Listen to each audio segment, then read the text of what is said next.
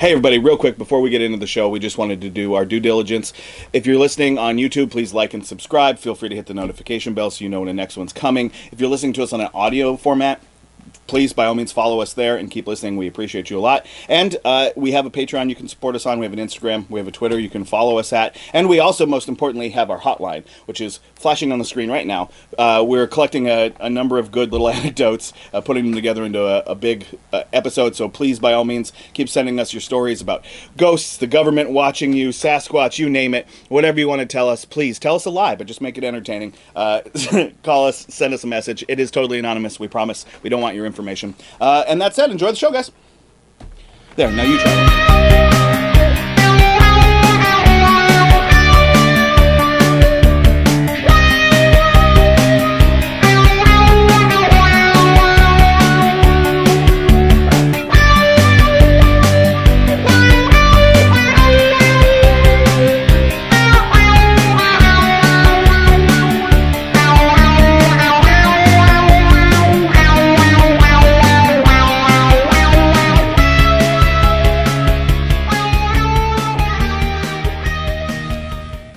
Everybody. Welcome back to the Acid Cat Spirit Hour. I'm the Colonel. This is Caleb. We hope all you Ford Explorers are doing well. Uh, sorry about last week. That episode got redacted. We'll talk about that at a different time, or if maybe you see us in public up here, in public, I say. But if you're up on the spaceship and you're talking to us, we can explain it to you. But that episode was redacted. Uh, this week, we're doing well. I hope you are as well. Caleb, how was your week? My week was good. Uh, I saw something flying in the sky that I couldn't explain.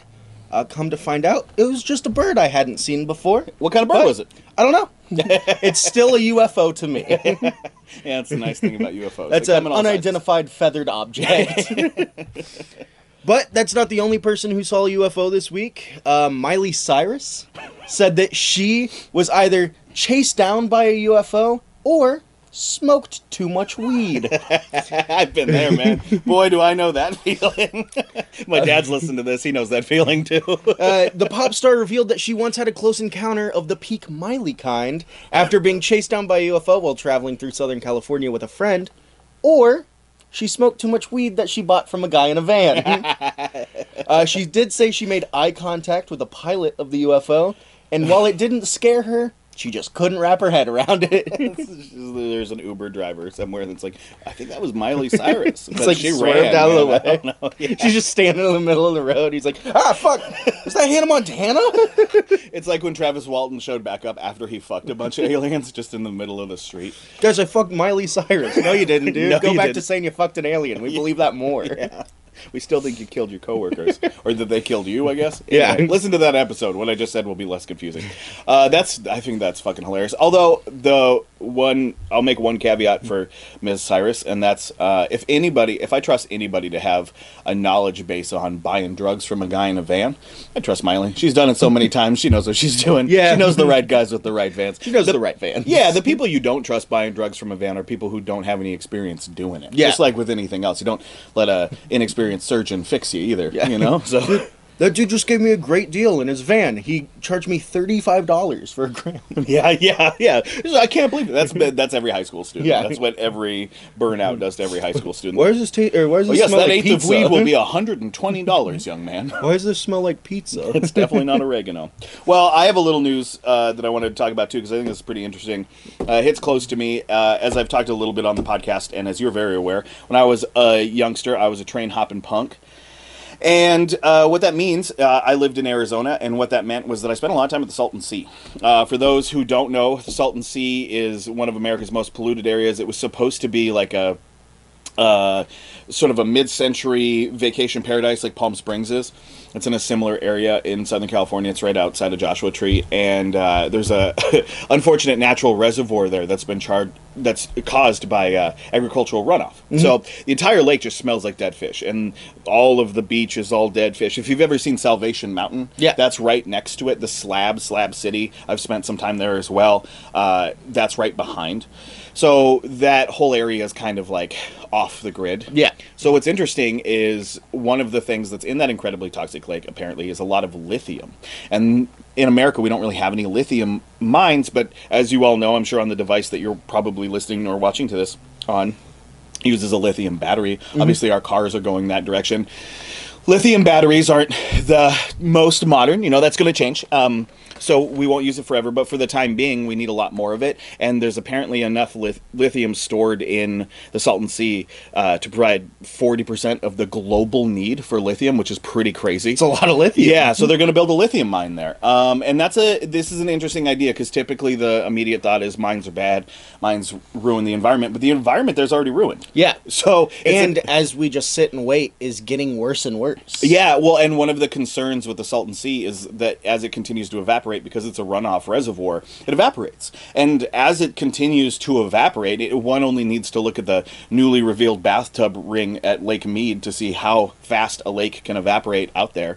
Uh, if it does that, there's a lot of toxic dust in that lake. Um, or, well, I mean, it's fluid now, but it'll Yeah. become toxic dust, and that'll be sent into the atmosphere, and that's not a good thing. It's like when we hear about. Uh, yeah, what were the the town that was like the ancient Russian town that was uncovered during Oh, that COVID? was in the ice. Yeah. that was like unfrozen. and everybody was like the worms. They were like, "Don't thaw them out. Now's not the time." Because one of the concerns with climate change as well uh, is that there are things like Ebola under uh, Siberian polar caps that could come back out. Yeah. there are diseases and bacteria and stuff that are frozen in place. I mean, hell, Captain America's down there. So Yeah. who knows what else be? There's woolly mammoths and dinosaurs. When I was a kid, when I was in fourth grade, my fourth grade teacher's husband was on the team that found the big intact woolly mammoth in the Dakotas. oh, that's awesome. Yeah, he was the coolest person to our fourth grade class. Oh, yeah. because he was Dr. Grant, but in real life. So He's everybody like, was like, "What's "Hey, a guys." T Rex like?" And he's like, "Guys, I don't know."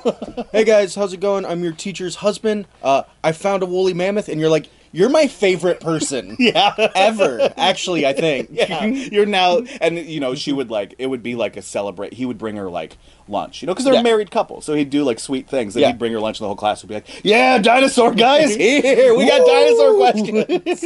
it's a really good spouse. What's a have. T Rex taste like? And he's like, how would I know I that? don't know. I brought her a turkey sandwich. Is it a T Rex sandwich? He's like, why are you guys obsessed with eating dinosaurs? It's because we saw it eat that goat.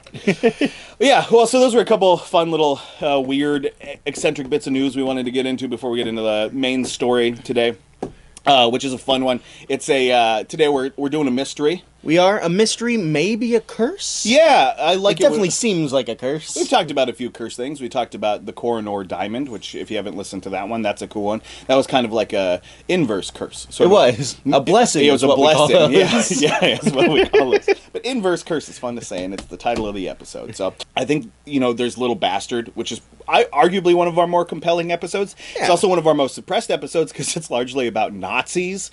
That's maybe the least monetizable word you could Yeah. say multiple times in a podcast. But we do love a curse. We love a cursed item, uh, and by all accounts, it seems like the cursed item we're talking about today um, might have had a bigger curse than any of the rest of them, and that Yeah. is the Santa Maria. The Santa Maria, and I don't know what you're asking. That Santa Maria? Yeah. Yeah, that, Santa Maria. We're talking about the ship that sailed the ocean blue in 1492 and then sunk subsequently in 1492. And we're going to talk about what happened to it afterwards.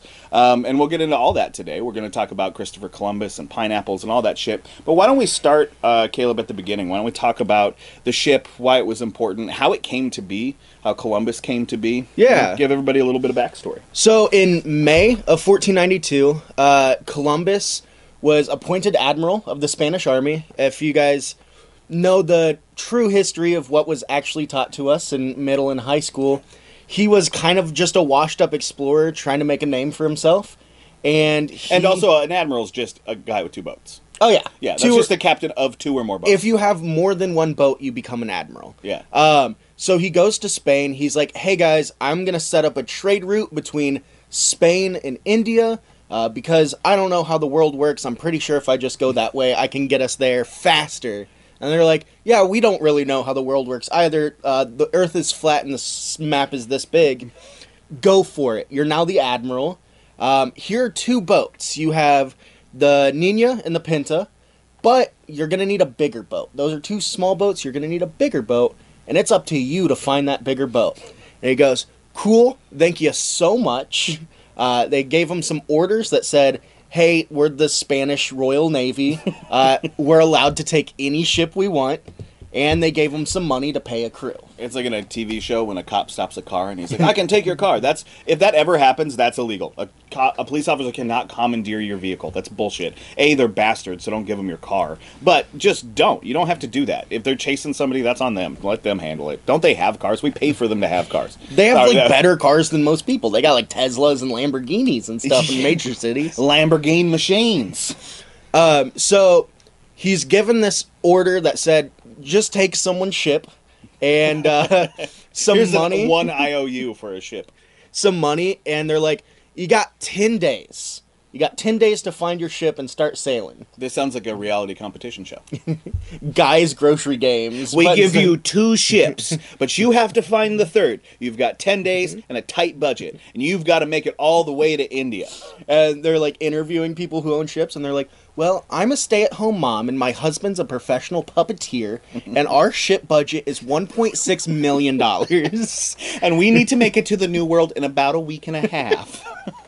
so these orders were always very unpopular because of yeah, course no they were. you're like you're like a fisherman or a sailor or like a cargo ship uh pi- pilot captain uh, you know a Different- cargo ship pilot That's th- this ship has a pilot. That's Yes. a different kind.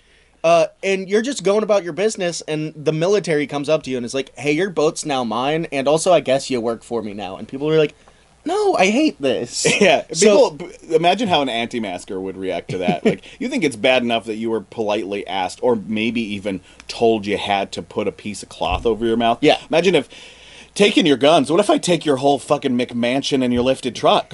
Uh, I I like to think if the U.S. military, you know how they have those convoys And your Oakleys and your goatee. and your weird snake tattoo. um, no, you know how the U.S. military has like the convoys when they send Humvees down the highway. I was in from one the base other to day. base. Yeah, yeah, yeah. Imagine if they did this, where they just went up to a guy with like a Ford F one fifty, and they're like, "Hey, we're doing a convoy. We got to deliver some goods from one base to the other. We're gonna take your truck to be part of this convoy to kind of protect the goods." And you're like, "I don't. I had plans today, but I guess." And worse yet, like because they could take any, they could take like a merchant ship. Imagine mm-hmm. if that's why the cable guy didn't show up. Like, hey man, I swear I was actually gonna make it at Yeah. one, but then a guy just showed up and took my truck. Apparently, the military needed my truck. hey dude where's my amazon package? The military took my truck? And they're like yeah likely story. I'm getting a refund. But uh the resistance of the town in every port that they went to was so abundant that instead of 10 days it took 10 weeks for them to find a ship because they'd go up to a ship and they're like hey can i inspect your ship? I'm with the royal navy. And they're like fuck off dude. I got stuff to do today. I think that also kind of speaks to how inept uh, bitch defer Columbus was. Yeah. you know, because he like. He, we we know history has taught us that he was actually kind of a loser. yes uh, and that he was just you know take he threw money at problems and people at problems and stuff and it, i think it's very telling i i don't know if i was given that amount of time you would think obviously the military thought that was a, a an appropriate amount of time to go get a ship. Yeah. it would be very funny if it was like taking him 10 weeks and they had to send a guy down who was like oh my god and he just went down to the docks and was like you ship give it to me. Guns do it or else. And the guy's like yeah sure here. Um is that hard chris? Was it that fucking hard? So they ran into an issue because it started taking 10 weeks and they were running out of money and time. Yeah, So they ran, out, they ran out of time like 60 days ago. they uh they didn't have time to keep going port to port looking ships. So Columbus just decided to look through port ledgers and he found two ships that had a good description that he thought would be great. And luckily they were owned by the same person. It was the Santa Maria and the Gallega. And he's like, "Oh, both these ships will work. They're very similar. Let's go meet this guy and get his ship." So Juan de la Cosa was the captain and owner of the ship. Who was also a very well known explorer and colonist. Yes, he Go was a, a famous navigator and geographer. Yeah. Um, and so they go to the port where these two ships are held. Columbus meets with De La Cosa and he's like, "Hey, man, I really like your two ships. I would like to commandeer one of them by orders of the no- uh, Royal Navy." And De La Cosa goes, "Hate to break it to you, dude. That's the same ship. it's just one ship. I got two names for it. I don't know why it's in there, but it's just one ship." Columbus goes, "Well, I'm taking it because I'm out of time and money." Which red flag number one for a cursed item is that it used to have a different name. Yes. Every time it gets changed. It, It- always gets changed. With Koh-i-Noor, if you go back and listen to that story, it didn't change. Nothing happened. The fate, the curse, all that stuff didn't happen until it was given a name and it was taken. Yep. It feels very similar to this. Little it- Bastard. if it Little changes name Bastard or was appearance- Mm-hmm. literally named Little Bastard and repainted and then went on to kill a bunch of people. So uh, this starts the relationship between Columbus and De La Cosa, and it is a rocky start. And if you're thinking, oh well, what if it's like a buddy movie where they become friends at the end? Like The Rock and uh, Kevin Hart. in literally every movie that they're in together? um, the answer is no. no, uh, it does not get better. Well, De La Cosa was, while you know, a shithead now through the frame of a like more educated history, Mm-hmm. he was a far more competent person than Christopher Columbus was. He was. Like, he actually. A, he had the ship that Christopher was looking for. Yep. Uh, but he was, you know, this is a person who had a lot of the places that Christopher Columbus um, is famed for having quote unquote discovered, which of course he didn't. I'm an indigenous person, and we won't talk about this a whole lot. I won't. We don't need to bring a lot of that up, but I don't like Christopher Columbus. I think he's a piece of shit. I don't think anybody earned this land. I think it was stolen from us. I would like it to be returned. Yep. That's it. That's the whole. First of all, fuck you all. That's the whole thing. But I, you know, De La Cosa was somebody who was more capable at doing what he was set out to do. Yes. He found spices. He found the things he was looking for. He found the lands he was looking for. He took them over. Um, Christopher Columbus didn't do any of that fucking shit. Oh, definitely. Yeah. Yeah. Um, and everyone that worked for Columbus knew that. So De La Cosa and Columbus had a disagreement from the start, and it never got better. And it's because De La Cosa was like, "You can have my ship, and I will sail for you, but you got to remember, I'm the captain of this ship." And Columbus turns around and goes, "That's cool. I'm the admiral." Uh, because not only am I in charge of your ship I've now, got the Nina I'm in charge of the Nina and the Pinta.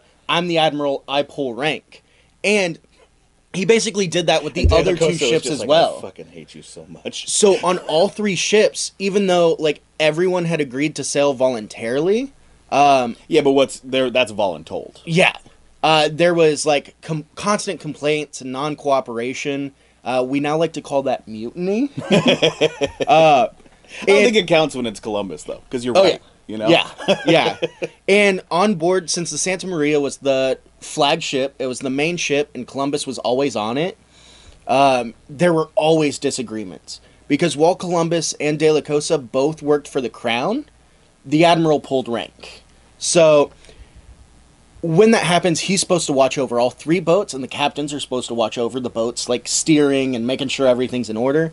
But Columbus was such a fucking asshole that he wouldn't let. De- he basically let De La Cosa steer in the direction he told him to steer, and that was it. Yeah. He kept being like, "Hey, dude, do this thing," and De La Cosa's like.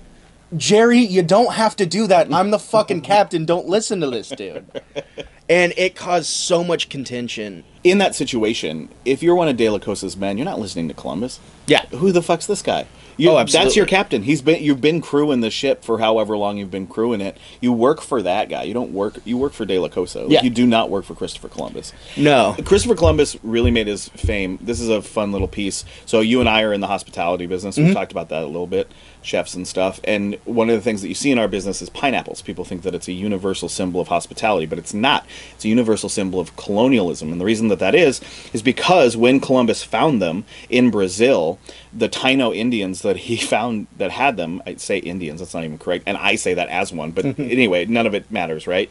The natives, the Tainos, rather than starting an economy of share where it was like, oh, you guys have this really cool fruit, I would like to buy that from you and take it back with me and show that we can be peaceful and share. No, instead they slaughtered them all, enslaved them, and that's where.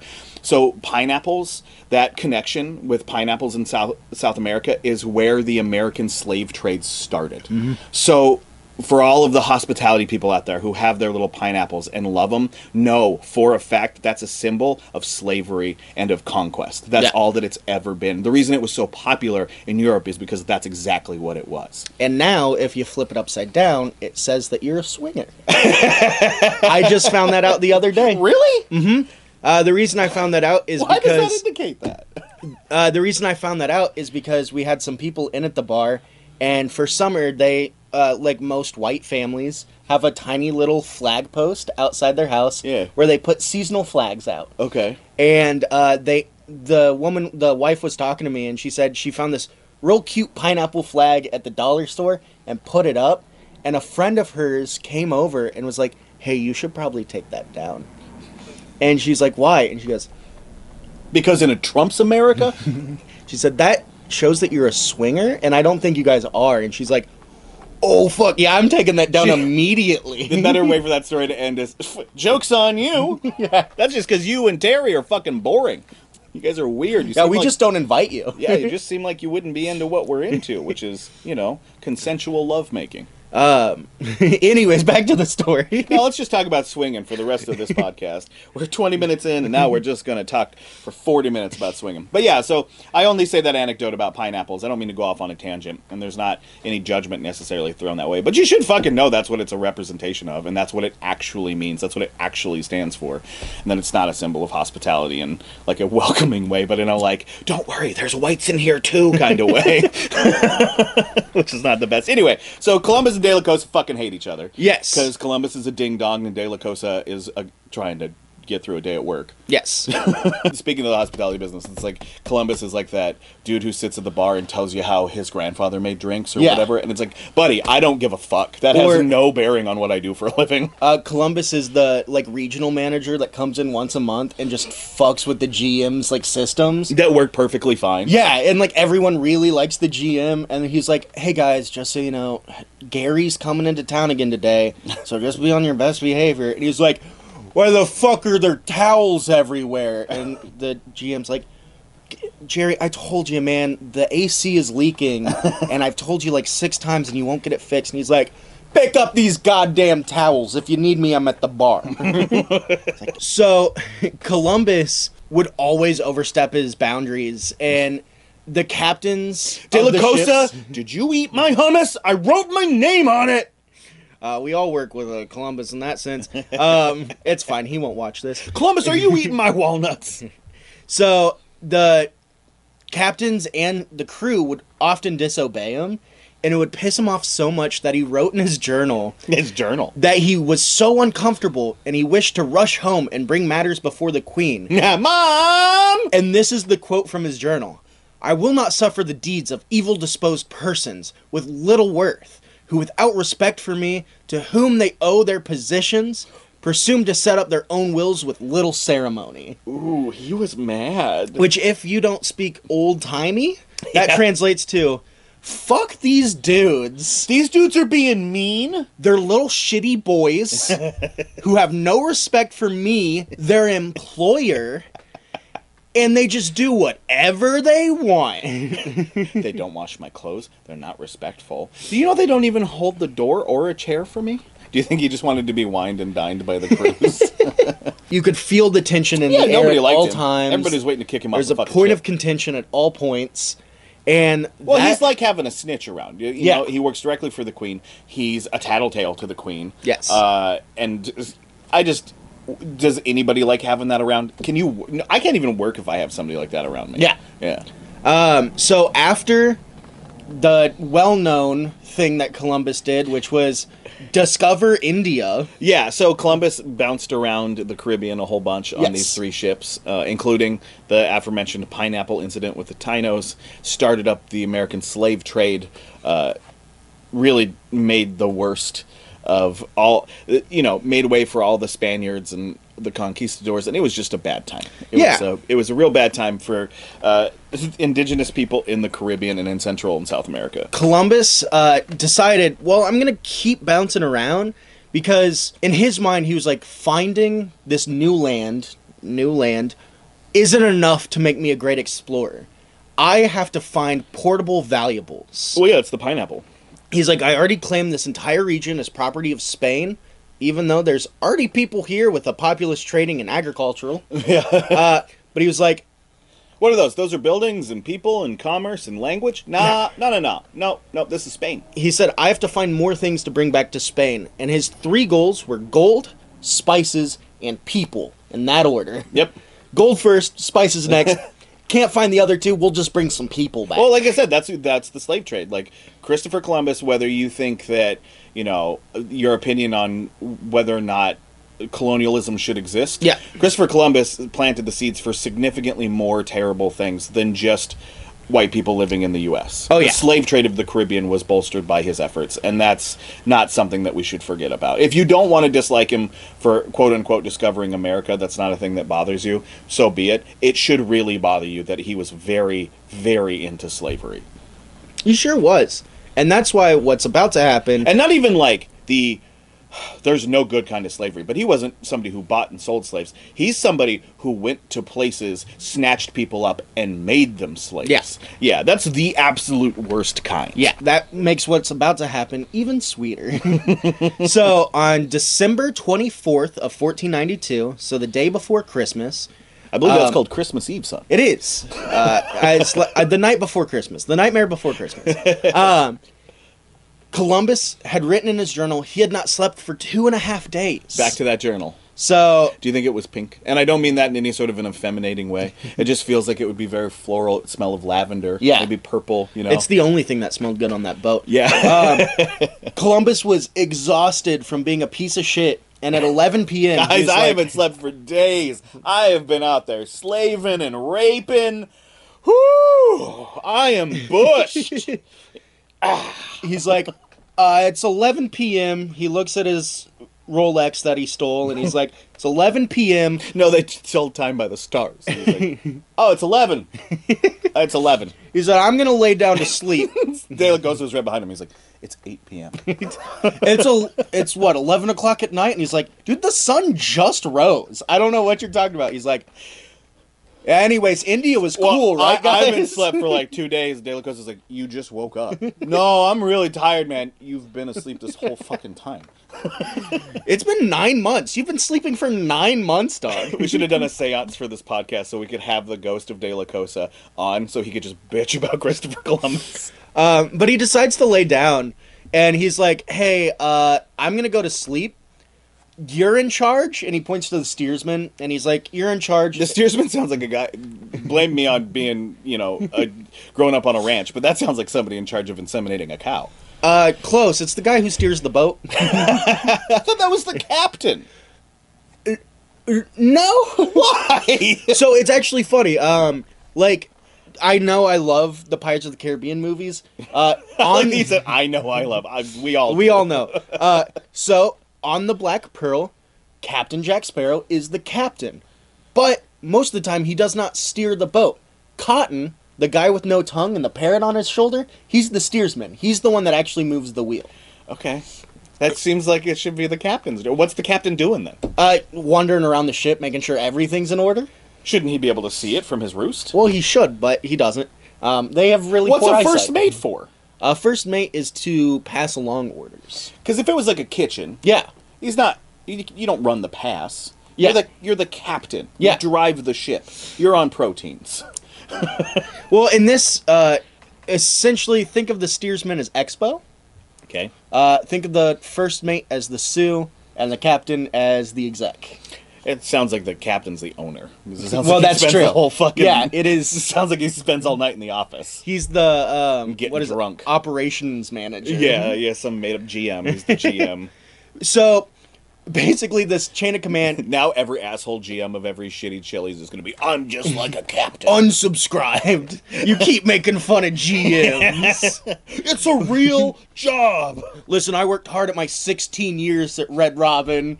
I don't deserve this disrespect. I came up from the host stand, which is approximately 20 feet that way. and I still spend most of the time at the host stand because there's a really hot 17 year old there, Which and we- I'm 45 years old and think that's okay. universally true. If you ever meet somebody who's like an older GM of a restaurant, just know, just know. Uh, so there's this fun chain of command where Columbus is like, "Hey, I'm going to bed. You're in charge of the ship," and the steersman is like, "You know, the sea's pretty calm. I'm also gonna go to sleep. You're in charge." And this goes down to where, This sounds like a wink, wink, nudge, nudge thing. Where oh yeah, yeah, where Columbus walked up and he was like, "I sure am tired." eh? Like they just discovered cocaine, and they're like, "I haven't slept for a couple days." Eh? You want to go see if we can you want to go off? lay down? Oh, that Uh, Colombian marching powder.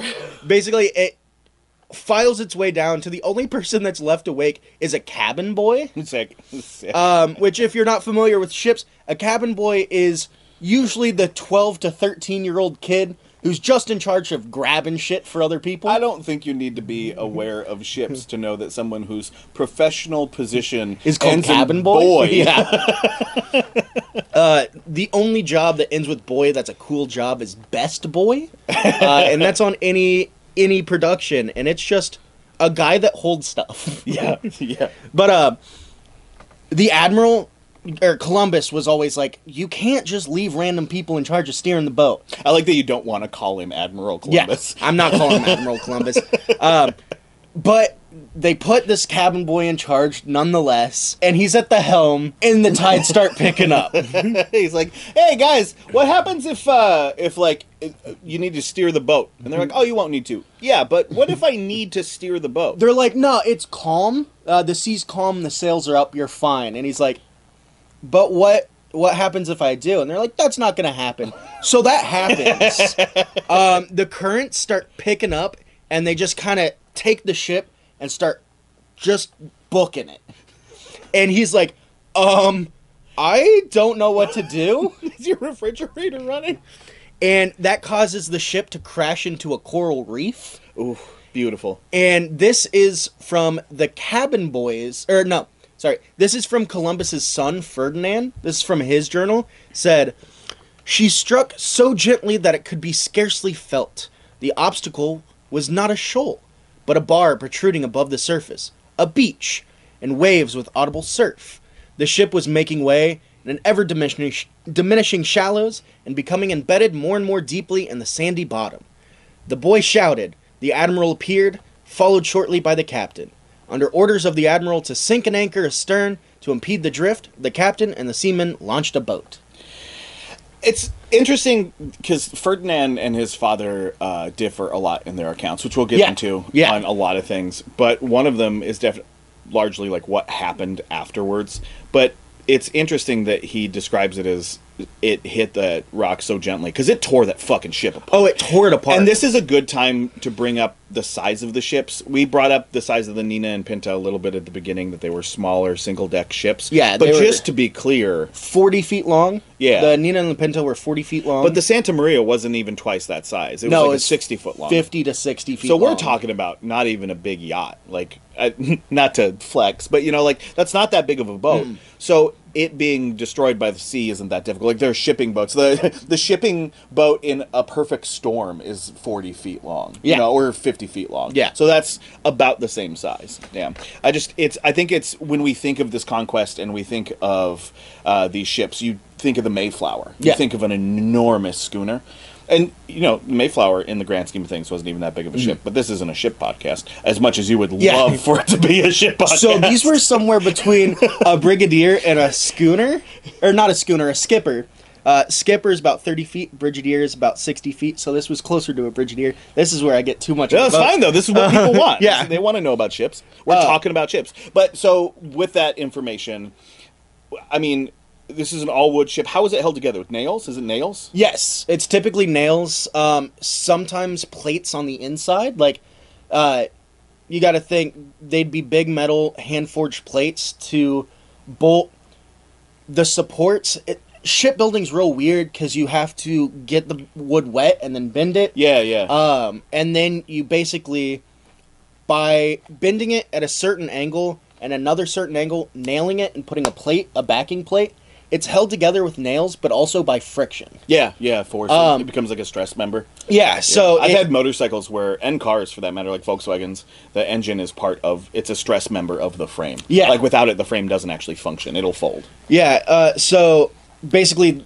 there would be inside supports that are pressing out, outside boards that are pressing in, and Okay. support beams that are pressing up and down. And in this case, a whole bunch of coral pressing through the yeah, bottom. pressing the through the bottom, which is causing it to basically unflex and causing boards to pop out and stuff. Well, coral is terrifying. Like I, you know, I haven't fallen in the coral too many times at the ocean, but when you do, man, it is gnarly. It is the sharpest shit. It fucks you up. Like you can stub your toe on coral and just eviscerate it. Yeah. toe. You know? I uh I cut my finger. I'm up so on coral glad it's once. all being bleached and destroyed off the planet. Fuck that coral. fuck coral. The official stance is fuck coral. Um, Coral. I was about to make the same joke.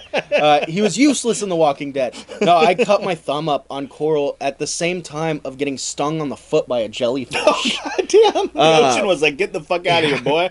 And I was like, fine, I'll get out. Oh, Everything sorry. hurts now. I just wanted to dip. So, De La Cosa, the Sucking captain, on your thumb, pissing on your foot. uh, don't pee on your foot if you have a jellyfish sting. What are you talking about? It doesn't actually help. Ah, Study- Gus, Gus studies Johnson have been shown. otherwise. Uh, the best way to do it, so the reason jellyfish stings hurt so much is they implant a barb Okay. into you. Um, best way to do Like it how is get- cats have sex. Yeah. Uh, get shaving cream, put it on there, let it sit for a couple seconds, and then take like a debit card or a room key or something like that, and push the opposite direction, And it'll push the barb. and it'll push the barb out. Yeah. Ah. Because that barb is slightly poisonous. That's why it hurts so much. The stuff you learn on this podcast. Yeah. I didn't think we're just talking about a ship game. And, you know, it's a great moment. Back to the Santa Maria being eviscerated. Yeah. Uh, De La Cosa, as the boat's starting to sink, De La Cosa, the captain, Do you think he popped up and was like, thank God? kind of. so He was like, finally, I'm done with this fucking asshole. Maybe it was his idea. Maybe he came up to Columbus and he was like, hey, man, I'm going to hit the hay. I know you've been up for a while, but I really need to. I need to, I need to sleep, man. Plus, it's really calm. I bet, I bet a cabin boy could watch the boat right now. And Columbus is like, you know, I don't like that. And he wakes up to the ship sinking and he's like, yes!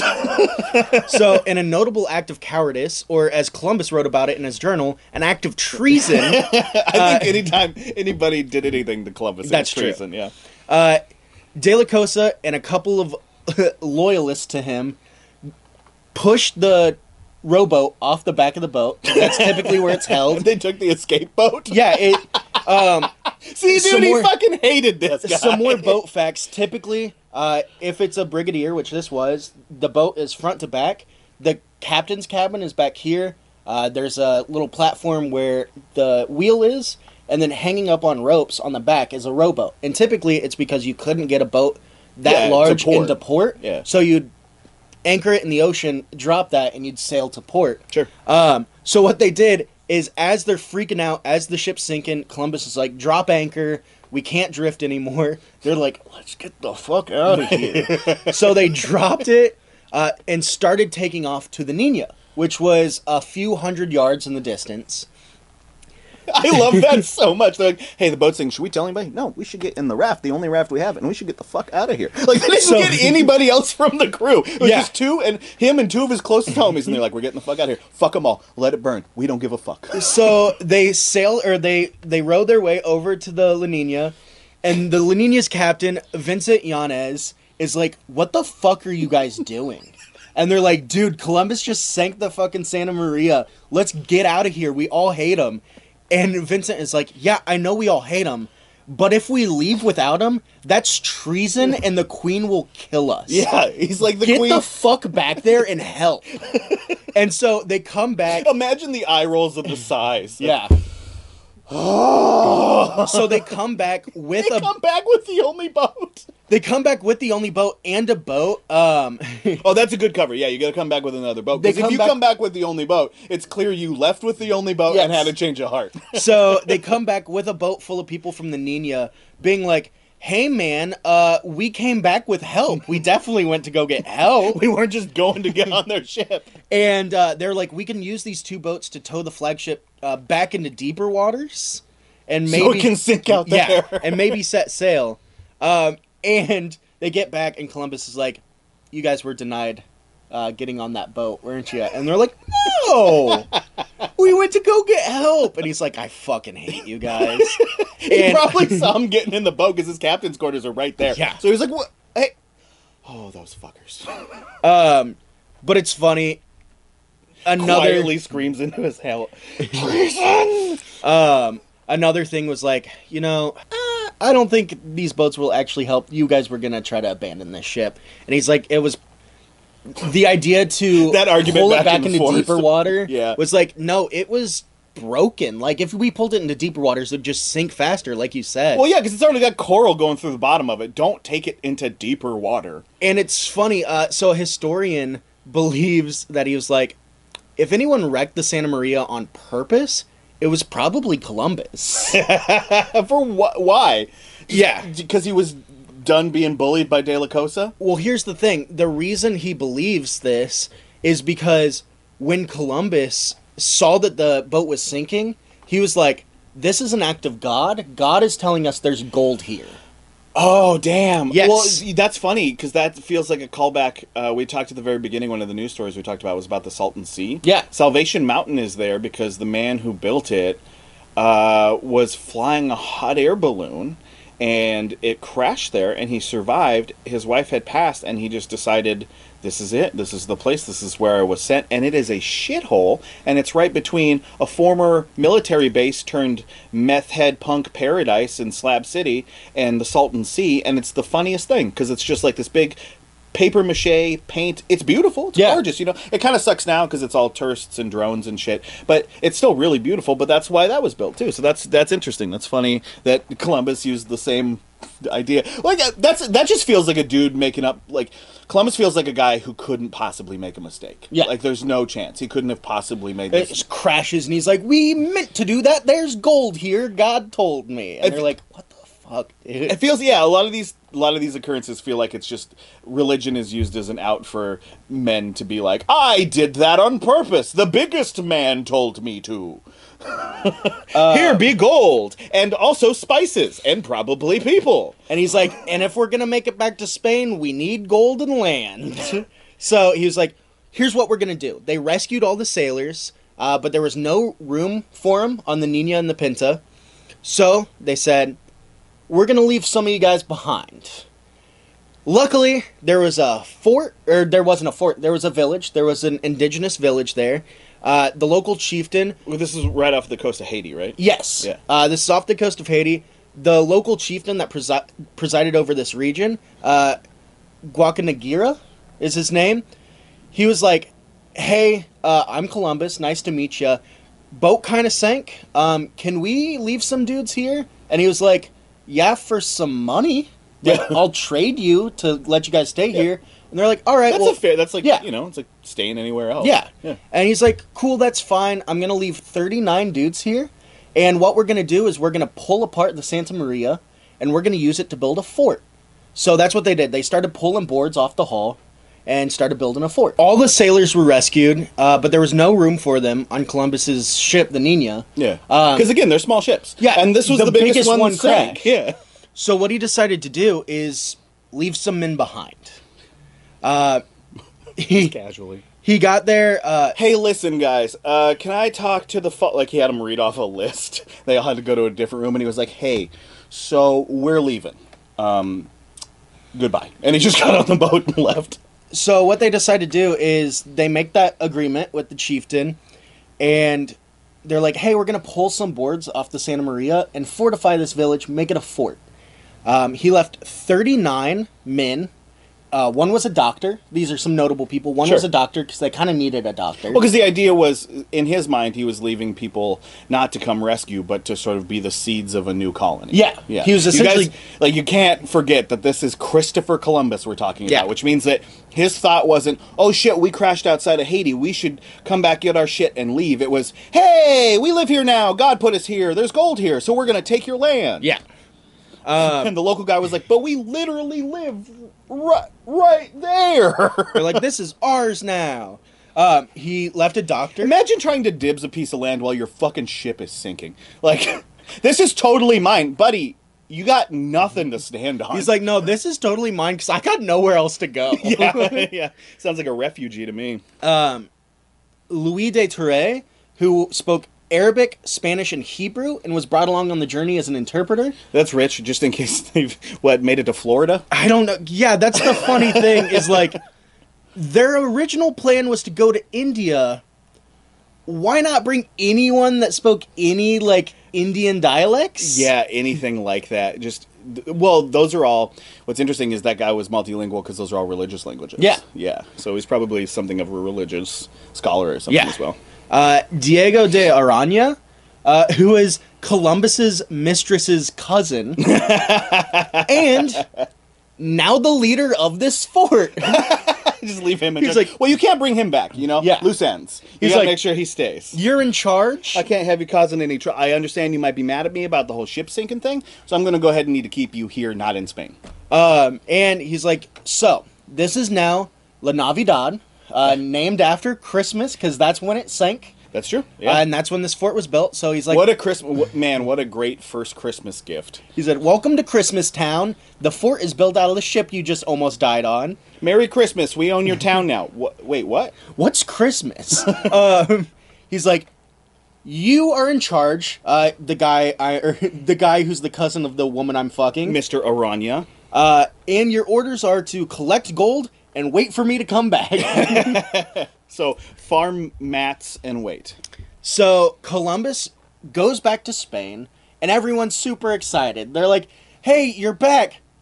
You're missing a ship, but you're back, and you brought like gold, spice, and people with you. Welcome back, man!" And Columbus is like, "Hey, about that, I need more money and also another boat." And they're like, "Why? What's wrong?" He goes, "So you notice how I only came in on two boats, and I left with three? kind of crashed that big one, and I left like 40 dudes in the middle of nowhere. But the good news is, God told me that's where I was supposed to be, and that there was gold there. So we're just going to take like fifteen hundred people with us, and we're going to start a colony instead of rescuing anybody. How Yeah. much of a bummer would it be if you were like, uh, you know, you're on this ship, you're ready for exploration, and we d- haven't emphasized this too much, but it's important to remember this was all in the same year. Yeah. 1492 is the year Columbus sailed the ocean blue, and also the year he sank the ocean blue. He did it in one year, which De La Cosa, man, I know I have this like fictional s- rivalry going, but Yeah. he. If I was in his shoes, I would have been fucking furious. This Oh, asshole definitely. who I don't like is leasing my ship. He's a dick about it the whole time, and then manages to crash it without having owned it for longer than a year. Like, Well- no wonder he got on that boat and was like, "Let's just get the fuck out of here. Fuck this guy." It, it, it's very reminiscent of in the episode where we talk about the DB5. Yeah. Um, you told the story about your friend who collected cars. Yeah. And it was used in the Blues Brothers. Uh, uh, Indiana Jones. Oh, Indiana Jones. That's Yeah. right. And they called him and they're like, hey, you know how we borrowed your car? Well, we crashed it. Here's some money. That's exactly what happened here. He's like, hey, you know how I borrowed your ship? I fucked it up. But you know that because you were there. yeah, man. I don't That's like blame him. if your friend was in the passenger seat when they totaled his car. Yeah. That's what this would be like. Well, and you know when he got back, Columbus was probably like, "Well, you guys didn't let me really have enough time to pick that third ship. It's not really my fault that it fucking crashed. De La Cosa was a real asshole, by the way, the whole time. I don't know why you made me work with him. Yeah. give me a good ship, please, with a nice guy captain, please." He showed up and he's like, "Hey guys, you know how you uh, sent me to go find India in a faster way?" And they're like, "Yeah, did you do that?" And he goes, "No, I found a new place and also crashed my boat. More money, please." Well, because you can explain it pretty well. Because you can be like, "Listen, we were beelining to the east, and then all this land popped up. Santa Maria was out front. Boom." We hit an iceberg and it went down. I got some good news though. That new land, it belongs to Spain. And they're like, "Cool, no one was there." And he's like, "That's not what I said." it just belongs to us now. So he gets financing for a much larger second voyage, uh, and the main goal of this one was to found a larger settlement in Haiti, uh, or as they like to call it, Little Spain. yeah. Espanita. So they arrive. His new fleet arrives at Or Navidad. Haitians don't want to hear you call Yeah. it. They're like, "Nah, dude, this is Haiti, and it's been Haiti." And they said, "Ha, Little Spain." Also, I know we're in like the you know the latter part of the podcast now, but we did forget one important headline, and that's that the CIA killed the Haitian president. Oh yeah. We sort of forgot about that, and seemed to be actively pursuing, uh, at the very least, like a manufactured consent in Cuba to because there's a lot of funny business going on with that too. Yeah. yeah. Communism's not bad. U.S. sanctions are. Yes. Anyway, So, in November 27th, 1493, almost a year after it, uh, La Navidad had been established, Yes. Columbus gets back and he's like, "Hey guys, how's it going? I'm back. How much? I'm back for the how one year gold? How much gold did you? Are you guys sure we're in the right place? There's not a fort here." and everyone's like, "Nah, man, this is right." And he goes, Oh, it must be that big black charcoal stain. Yep. Uh, the settlement was burnt to the ground and all of his men were gone. All forty of them. There was no men, no gold, no spices, and no fort. You like, uh, we'll get into what exactly happened. But Yeah. Before we get into that, it sort of spoils this joke. I like to think that the moment, the moment that ship was far enough away, they're like, "All right, round them up. We're killing them all. Get them the fuck out of here. We go through this once every three months. Kill them." So, uh, some of this colonists' belongings were found in native homes nearby, and uh, Guacanagari, Is that a? Is that Terry's hat? They just slammed the door. Uh, Guacanagari, the guy we met earlier, the chieftain, was Big like, man guac. he was like, Ex- it's extra for guac. So uh, Guac and his brother Cheese Dip, um, no, Queso- Guacanagari was like, "Hey, yeah, um, so your guys were massacred and your fort was burnt down, and it was definitely these raiders from another tribe." and Columbus is like, "Hey, dude, it- no problem, man. I trust you." Dude, you've been nothing but nice. You let us settle here. You've been a great host. Real bum that this happened, but no skin off my teeth. Guacanagari's brother, uh, who was another local chieftain, had a different story to tell. He was like, nah, man, like, as soon as you guys left, your boys got a little disruptive. He's like, the men of La Navidad went out to search for not only gold, but women. Oh, well, that was on the list. It was. It's on the list. uh, they should have looked for spices first. And they just started being fucking assholes to the I mean, locals. yeah, we don't need to get Yeah. into it, but everybody knows. Use your imagination. Yeah. just- I'm sure is exactly as bad as it sounds. I mean, the entire point of these voyages was to find, rape, pillage, Yes. kill. So I have a Uh, feeling that. That's and they did all those things. Yeah. And Oh, Guacanagari, weird. They burned their village down for it. That's so weird. Guacanagari was like, you know, fuck these dudes. We got their money and they're here defenseless, and it's gonna be a while till the people get back. Let's kill them. I just think imagine the like when people talk about the like the sort of the indebted uh, or embedded rather uh, colonialism that's in some people and the superiority that's in some people. Imagine the hubris of being a group of forty vulnerable, weaponless people Yeah. on an island far, far, far from home. We're not talking about a six-hour flight. We're talking about a half a year voyage. Yeah. away from home and instead of uh, understanding how kind they're being for allowing you to be there in the fucking first place and not telling you to get back in that ocean, Yeah. you decide, nah, we should make a move on them. We, those guys are fucking losers. We're gonna take their women. Like, It's what like- the fuck do you think you're doing, you dumb sons of bitches? That's like you you have an Airbnb. Yeah, like you rent your house out to an Airbnb and you got some guys that come in and they're like, "Hey man, our car broke down. Can we can we get this Airbnb?" You're like, "Yeah, no problem. Just pay the fees, everything like that." And the guys are like, "Sick, thanks." And then they start eating your food and they fuck your wife. yeah, you're gonna. And you're like, "What? I was nothing but nice to you. Your guys' fucking van broke down in front of my Airbnb. I let you guys stay here for some money because that's how the world works. And you fuck my wife? Yeah.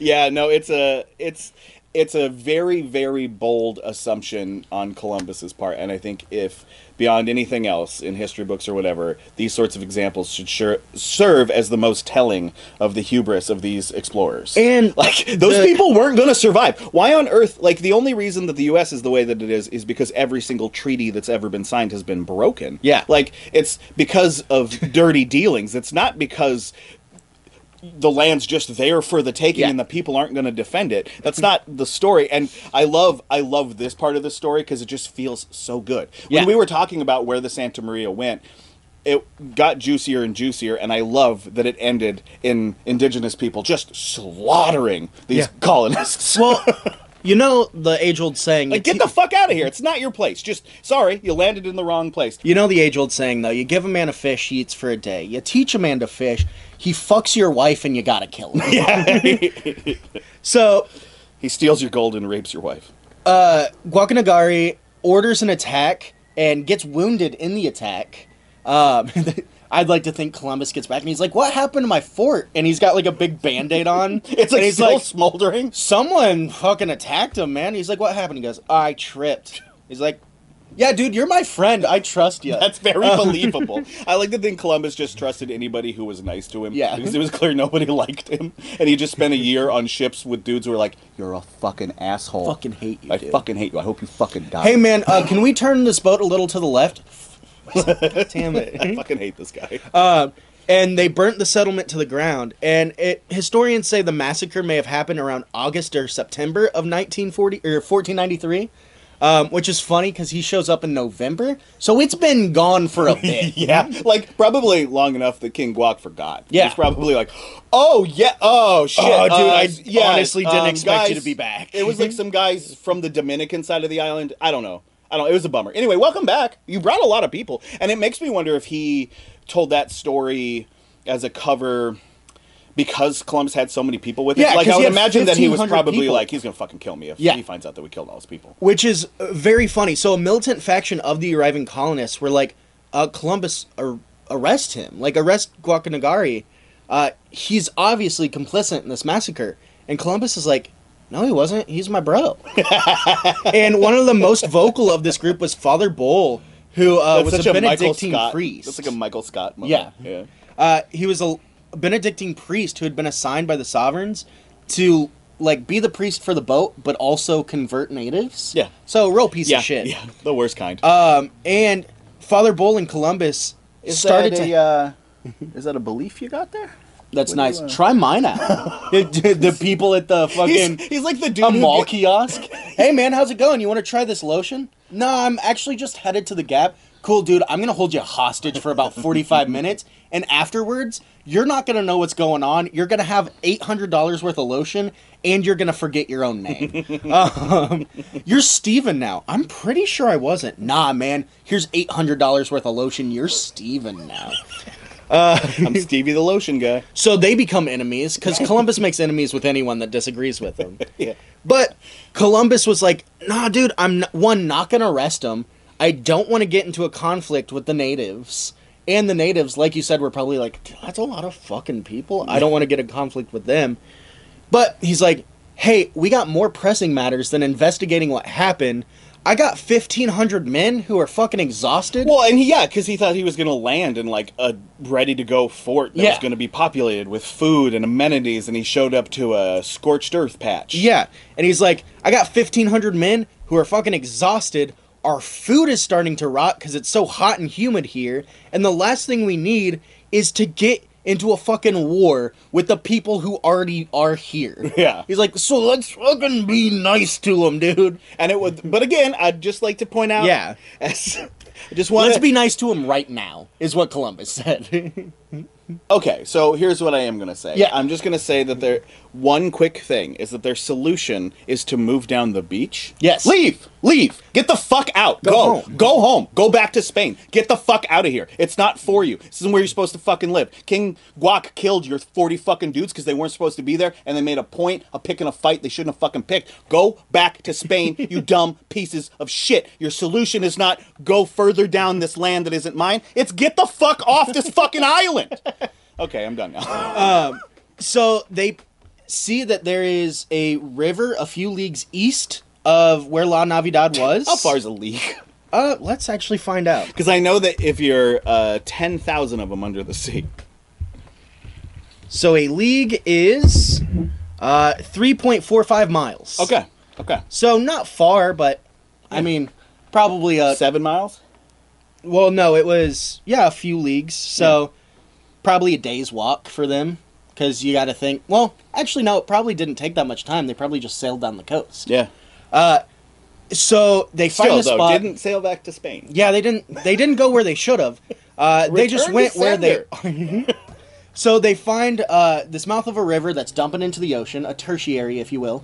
Uh, they're like, let's settle. I thought a here." mouth that was taking a dump was called a Columbus. That's called a politician. Ah. Uh, they settled there. They're like, we're building a settlement here. It's La Isabella. Uh, it's you know the queen, the royal patroness, My bestie. my Mom. best friend, and the curse of the La, La Navidad fell on its successor. Because it wasn't the curse of La Navidad. It wasn't even the curse of the Santa Maria. It was the curse of Columbus. I think it was the curse of the Gallega.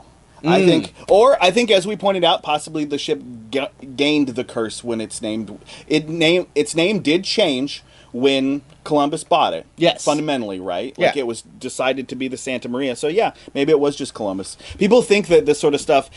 We joke a lot when we're doing the research for this show um, that we find a lot of similar cases of like what happens to shitty people and you'd be surprised how often i don't believe in karma but you'd be surprised how i believe in aliens but i don't believe in karma you'd be surprised how often bad shit happens to bad people Yeah. like a lot of the historically bad people we've covered met a really shitty end Yeah. like they didn't go out in a good way or they didn't live the rest of their lives in a good way so if there's a little bit to take from this show in general about life is that sometimes the bad guys do get what they have coming Yeah. Oh, definitely. Uh, so you think they build this fort, uh, La Isabella? Did things go well? I think it was actually pronounced La Isabella. No, it was uh, unrelieved misery and despair. Yeah, it was like impossible to build. The weather was insane. Yeah. Nobody had any of the resources to build. They There were all were- getting sick. Coastal winds that were constantly knocking shit down. There was famine because their food was rotting. There was disease because their food was rotting. I like to there was the- death because their food was rotting.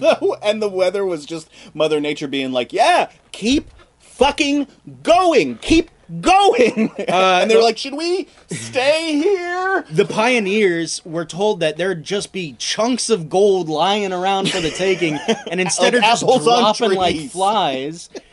and uh, here's a quote from uh, Las Casas. He was one of the settlers that was with him. They were plunged into the hard physical labor in constructing the works and the buildings. The people all at once began to fall ill, and many of them died, so that there scarcely remained a man of the hidalgos and commoners who did not become terribly ill of the fever. Uh, superventing all the misfortunes was the great anguish they conceived in finding themselves without hope so far from their lands, and finding themselves likewise defrauded of their riches, which they had confidently expected. People, man. People's the third thing on that list.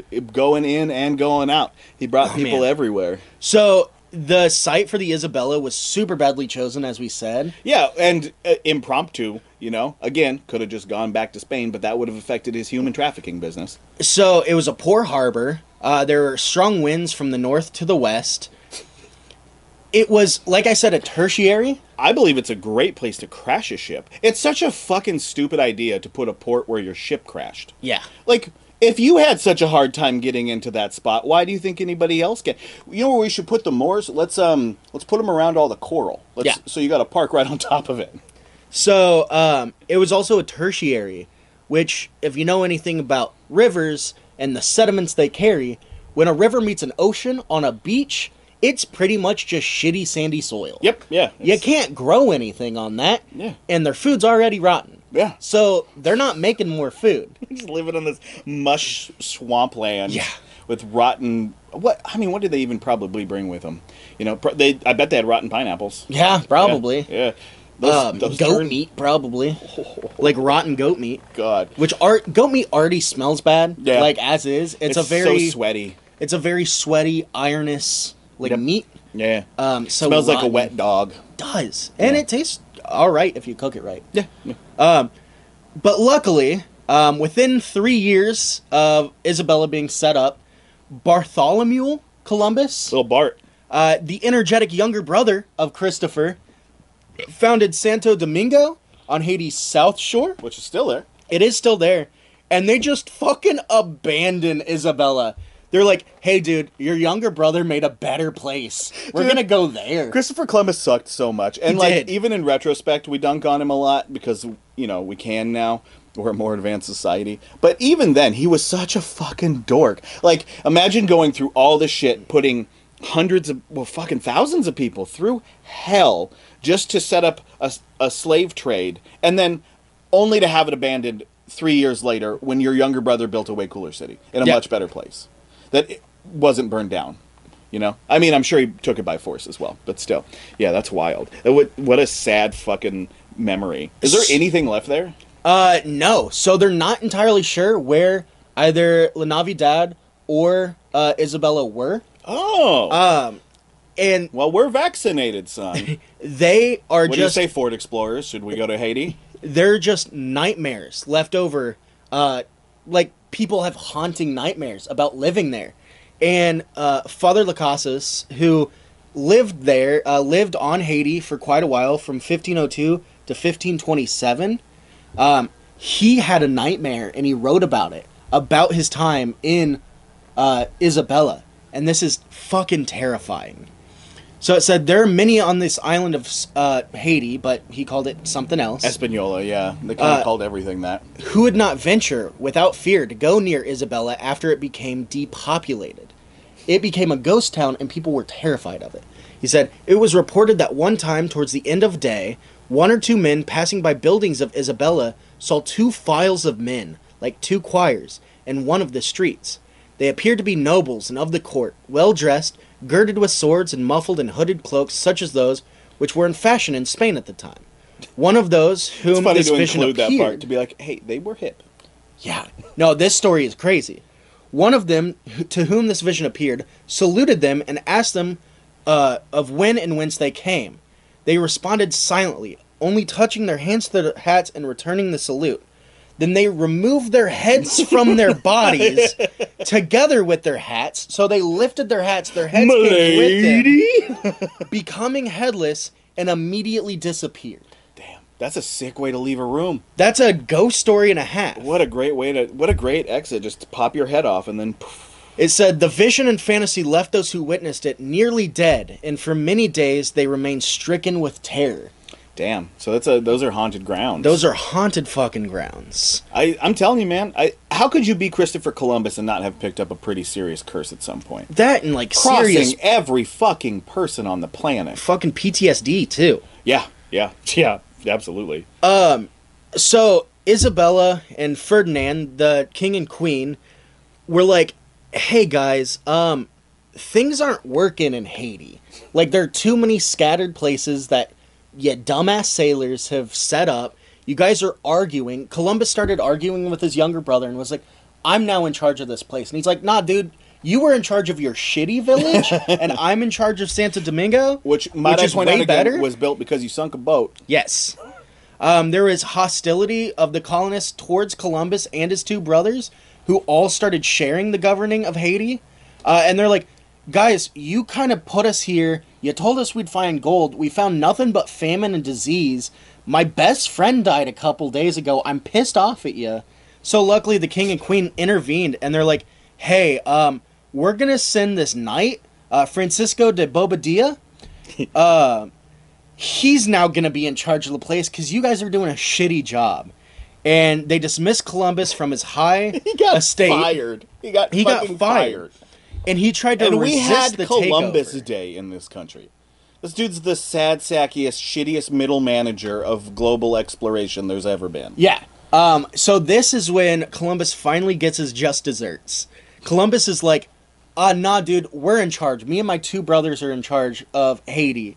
And Bobadilla goes, "Nah, dude, the king and queen said I'm in charge." And they're like, "No, you're not." He goes, "Cool.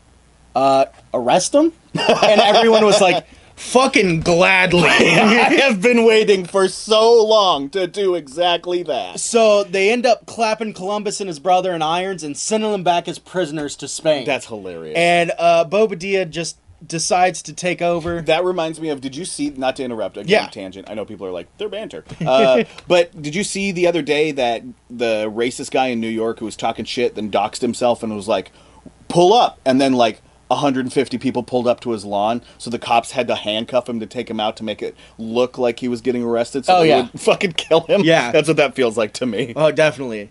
Uh, Columbus wrote um, in anguish to in his journal Donna Donna Juana de Torres. Uh, she was the wife of the um, interpreter. yeah that yeah. he left. the guy who spoke arabic and hebrew Yes, um, he said, With cruelty I have been cast into the depths.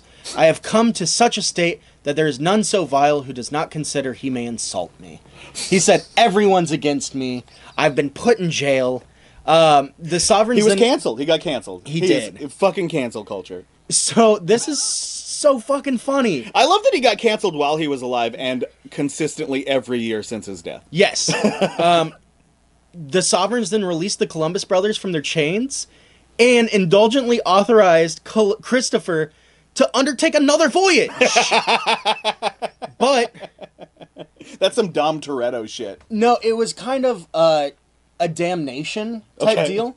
Uh, they said, "Hey man, you really fucked up this time. You're going on another voyage, but you're never coming back to Spain." Oh damn. Yeah. They're like, you're going to explore until you die. You're not allowed back on Spain. And for the last six years of his life, he never set foot on Spain again. Interesting. And he died at sea. Interesting. Never returned back home, and all because he sank the Santa Maria. Oh, yeah. Uh, and in case you're the- wondering, yes, the seas weren't so calm that night, huh? no, in case you're wondering, so Columbus died, never allowed to set foot on Spain again. De la Cosa uh, sailed with him for four more years. They hated each other, and he sailed with them for four more years. That reminds me of Lewis and Clark a lot Yes. because they fucking hated each other. oh, definitely. Like they hated each other. La so much so that in that podcast we bring up that uh, one might have killed the other one. Yeah. um, De La Cosa hated being with them. Columbus finally dies. De La Cosa wasn't like, you know, told that he wasn't allowed back on Spain. He gets back to Spain. Uh, the sovereigns are like, "Yeah, man, uh, you're gonna be the right hand man to this other guy. He's gonna go try to steal another island for us." They get there, and immediately, as they set foot on this island, De La Cosa gets shot with a poisoned arrow from a native and immediately dies. Curse of Columbus. So they Once both end up just gone, dying so on was he. voyages. Yeah, man. That's a that is a, an adventurer way to die. Like Yeah. a poison dart. That's some Tomb Raider shit. That's fun. Um. So you're probably wondering what happened to the Santa Maria. Yeah, where the fuck is it? It sank. Um. It carried six anchors. Only Jesus. one of them has It's been found. Sixty feet long. Uh, one of the anchors now rests at the Musea de Pantheon. Um, that's the National Museum in Haiti. Okay. In Port uh, Port-au-Prince, Yeah. Haiti. Um, but that is the only piece of the Santa Maria that's been found. That's interesting. Obviously, it was abducted by aliens. That's It the only was. place it could have gone. Temporal rift. It opened up and it felt. No, uh, this one I think is much less our sci-fi. Uh, sort of mindless stuff. I think in this case the ship just disappeared. Like, Yeah. it wasn't that big of a ship, and that stuff. What they were, it was a bad port. It was. Um, I would imagine like once they got the pieces that they felt that they could salvage, they probably just let the rest go. They did. And I would imagine that rest over the past three, four hundred years in the ocean has just been spread out. Now, I could be totally wrong. If you have a better uh, understanding than we do, please leave a comment. But I would imagine that it's buried in the sand, or I would imagine it's just been so broken up because Yeah. it was a it was a shipwreck to begin with, and those nails are going to dissolve over time. I know there are wooden shipwrecks at the bottom of the ocean and stuff, but I wonder, I they're never in ports like not like that, you know, like it's Yeah. got to be relatively calm. It just seems like it's too light. I feel like the tide would fuck it up. It So- fucked it up in the first place. It fucked it up when it was a whole ship. there was a discovery of sorts. Uh, if you are listening along and you're the type like me who like, oh, I need to know the answers, and you looked up where's the Santa Maria, you probably found a couple of articles that were published in 2013 and 2014. Yeah, there's one. The Smithsonian is one of those articles. Uh, and that's because uh, the 13th of May in 2014, an underwater archaeological explorer, Barry Clifford, claimed that him and his a, team, That's a good name. oh yeah, Yeah. uh, had found the Santa Maria. And he's Do you like, think his sub is called the Big Red Dog? probably. It Be- should be. It better be. Um, the hunt for Red October. So it's about a dog. It's penis. about a. um, so I'm absolutely calling the Red Rocket Red October now. he said we found the Santa Maria. Uh, the Smithsonian was like, "Hey, the Santa Maria was found," and everyone started posting, "The Santa Maria was found." Yeah, but nobody proved it first. No, in October, the following October of 2014, UNESCO's expert team published a report. They examined the ship and they're like, "No, that's that's not it." They're like, "What do you mean it's not it?" And they're like, "Well, there's copper plating the hull, Like, yeah, which that wouldn't be wasn't a common practice." Yeah. That is a common practice in the 17th and 18th century. Yeah, not in the f- fucking 15th century. And uh, there were a bunch of like the hinges on doors and the knobs on doors and stuff like that were all cast out of bronze. Okay. And that was just kind of like a, a flex piece. Yeah. Like when people chrome out parts of their cars now, Yeah, or people it- would make bronze instead of cast iron. Yeah. To be like, look how fancy my ship is. I got bronze door hinges. Well, even in like the you know the tackiest of all the hotels in Long Island, you find the sort of Trump look, which is gold knobs on Yeah. everything. Yeah, so they were like, "Nah, man, that's What not an the easy ship." piece of gold to steal. Oh yeah, just Yeah, just pop the pins out. dude, just take all those knobs. Um, so yeah, twenty pounds of gold on me. the ship hasn't been found. Yeah, it, it's still lost at sea. I think that this one's been tossed at sea. I think that it's Oh, it's I probably it's- scattered and yeah. battered. I, but it's not That's how I like my hash browns at Waffle House, scattered, and battered. battered. It's when they pour a pancake on top of it. They're gonna steal that idea. He's a copyright. Um, yeah, I think I just think it's gone. I think I think it obviously sank. I do think it was cursed. I I kind of want to explore the idea of the curse. Uh, I because it feels that way. Everyone involved with it met an unfortunate demise. Yeah. Now I say that, but a they lot saw of fucking ghosts of the people who that took their, heads, off. Well, yeah, because Like- they got them cut off because they tried to rape the locals, and Yeah. the men didn't stand for that and Dude. fucked them up. Imagine if you were at like a abandoned GameStop and you saw a sweaty dude with a fedora and he went "Milady" and his head came off with it. You'd And be his like, duster just disappears. You're like, I'm fucking terrified.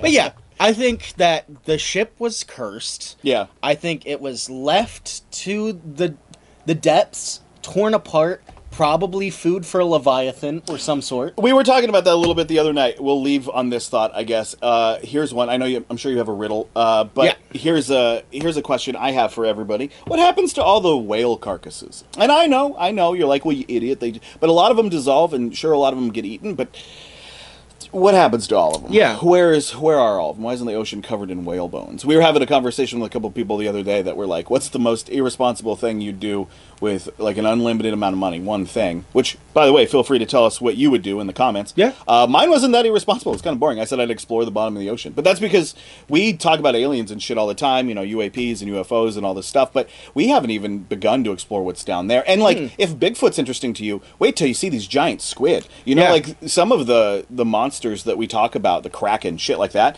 We there are still things that are like that alive today. Oh, yeah. and uh, if you believe the lies that Animal Planet tells you on the Shark Week every year, the megalodon is apparently still around, but that's been gone for a few million years. Yeah. yeah. I wish that'd be fucking sick. Yeah, uh, to wrap up, uh, the the riddle. Everyone Yeah. seems to be enjoying the riddle. Yeah, So last week's riddle, uh, redacted.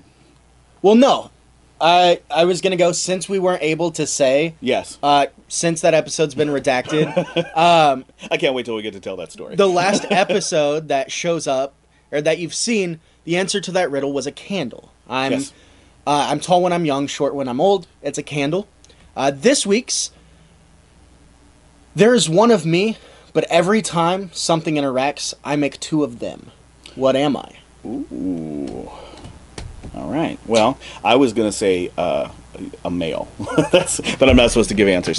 All right, guys. Well, thank you so much for joining us. This was a really fun one to talk about. Good old fashioned curse mystery, and we got to talk. You know, Yep. cathartically about Columbus getting his shit fucked up and how much his life sucked after he sunk the Santa Maria. Actually, pretty much from the moment he took on the Santa Maria, his life was a downward spiral. Really So, was. I, feel- think his life was always a downward spiral, but Yeah, he just yeah. took everything along with him. Yeah, it just yeah yeah it turned into uh, what's the speaking of the Kraken Pirates of the Caribbean when the big whirlpool opens up. Oh, like yeah. that. he was that. He was just a giant whirlpool of shit, and everybody that was around him got sucked into it. Uh, fun fact that I just learned: we keep talking about leviathans and krakens and stuff. I just found out this the other day to wrap up the podcast. Um, they probably weren't that big. Leviathans come from uh, Nordic and Scandinavian culture. Um, their longboats, while we do know the longer ones that were hundreds of yards long, when leviathans were first written about, they were essentially in canoes or slightly larger canoes. So when they say these great tentacles came up from the deeps and crushed their boats, they were talking about those. They're probably just talking about giant squids. Yeah, yeah, or octopus. Yeah. Do you think there was a time? Here's a final final uh, prompt for the comments, guys. Do you think there was ever a time where humans warred with uh, we warred with octopi?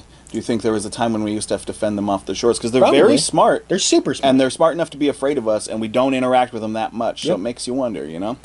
Well, hopefully you guys enjoyed the show. Uh, this was a really fun one to talk about. Uh, we got another good one coming next week, provided we don't get redacted. We don't have sponsors, so we don't ever have to worry about that. uh, again, if you do have a story for us and you want to text it to us, send us weird pictures, or leave us a voice message, please do. The hotline. Otherwise, we'll see you guys next week. Thank Have you a so good much. one.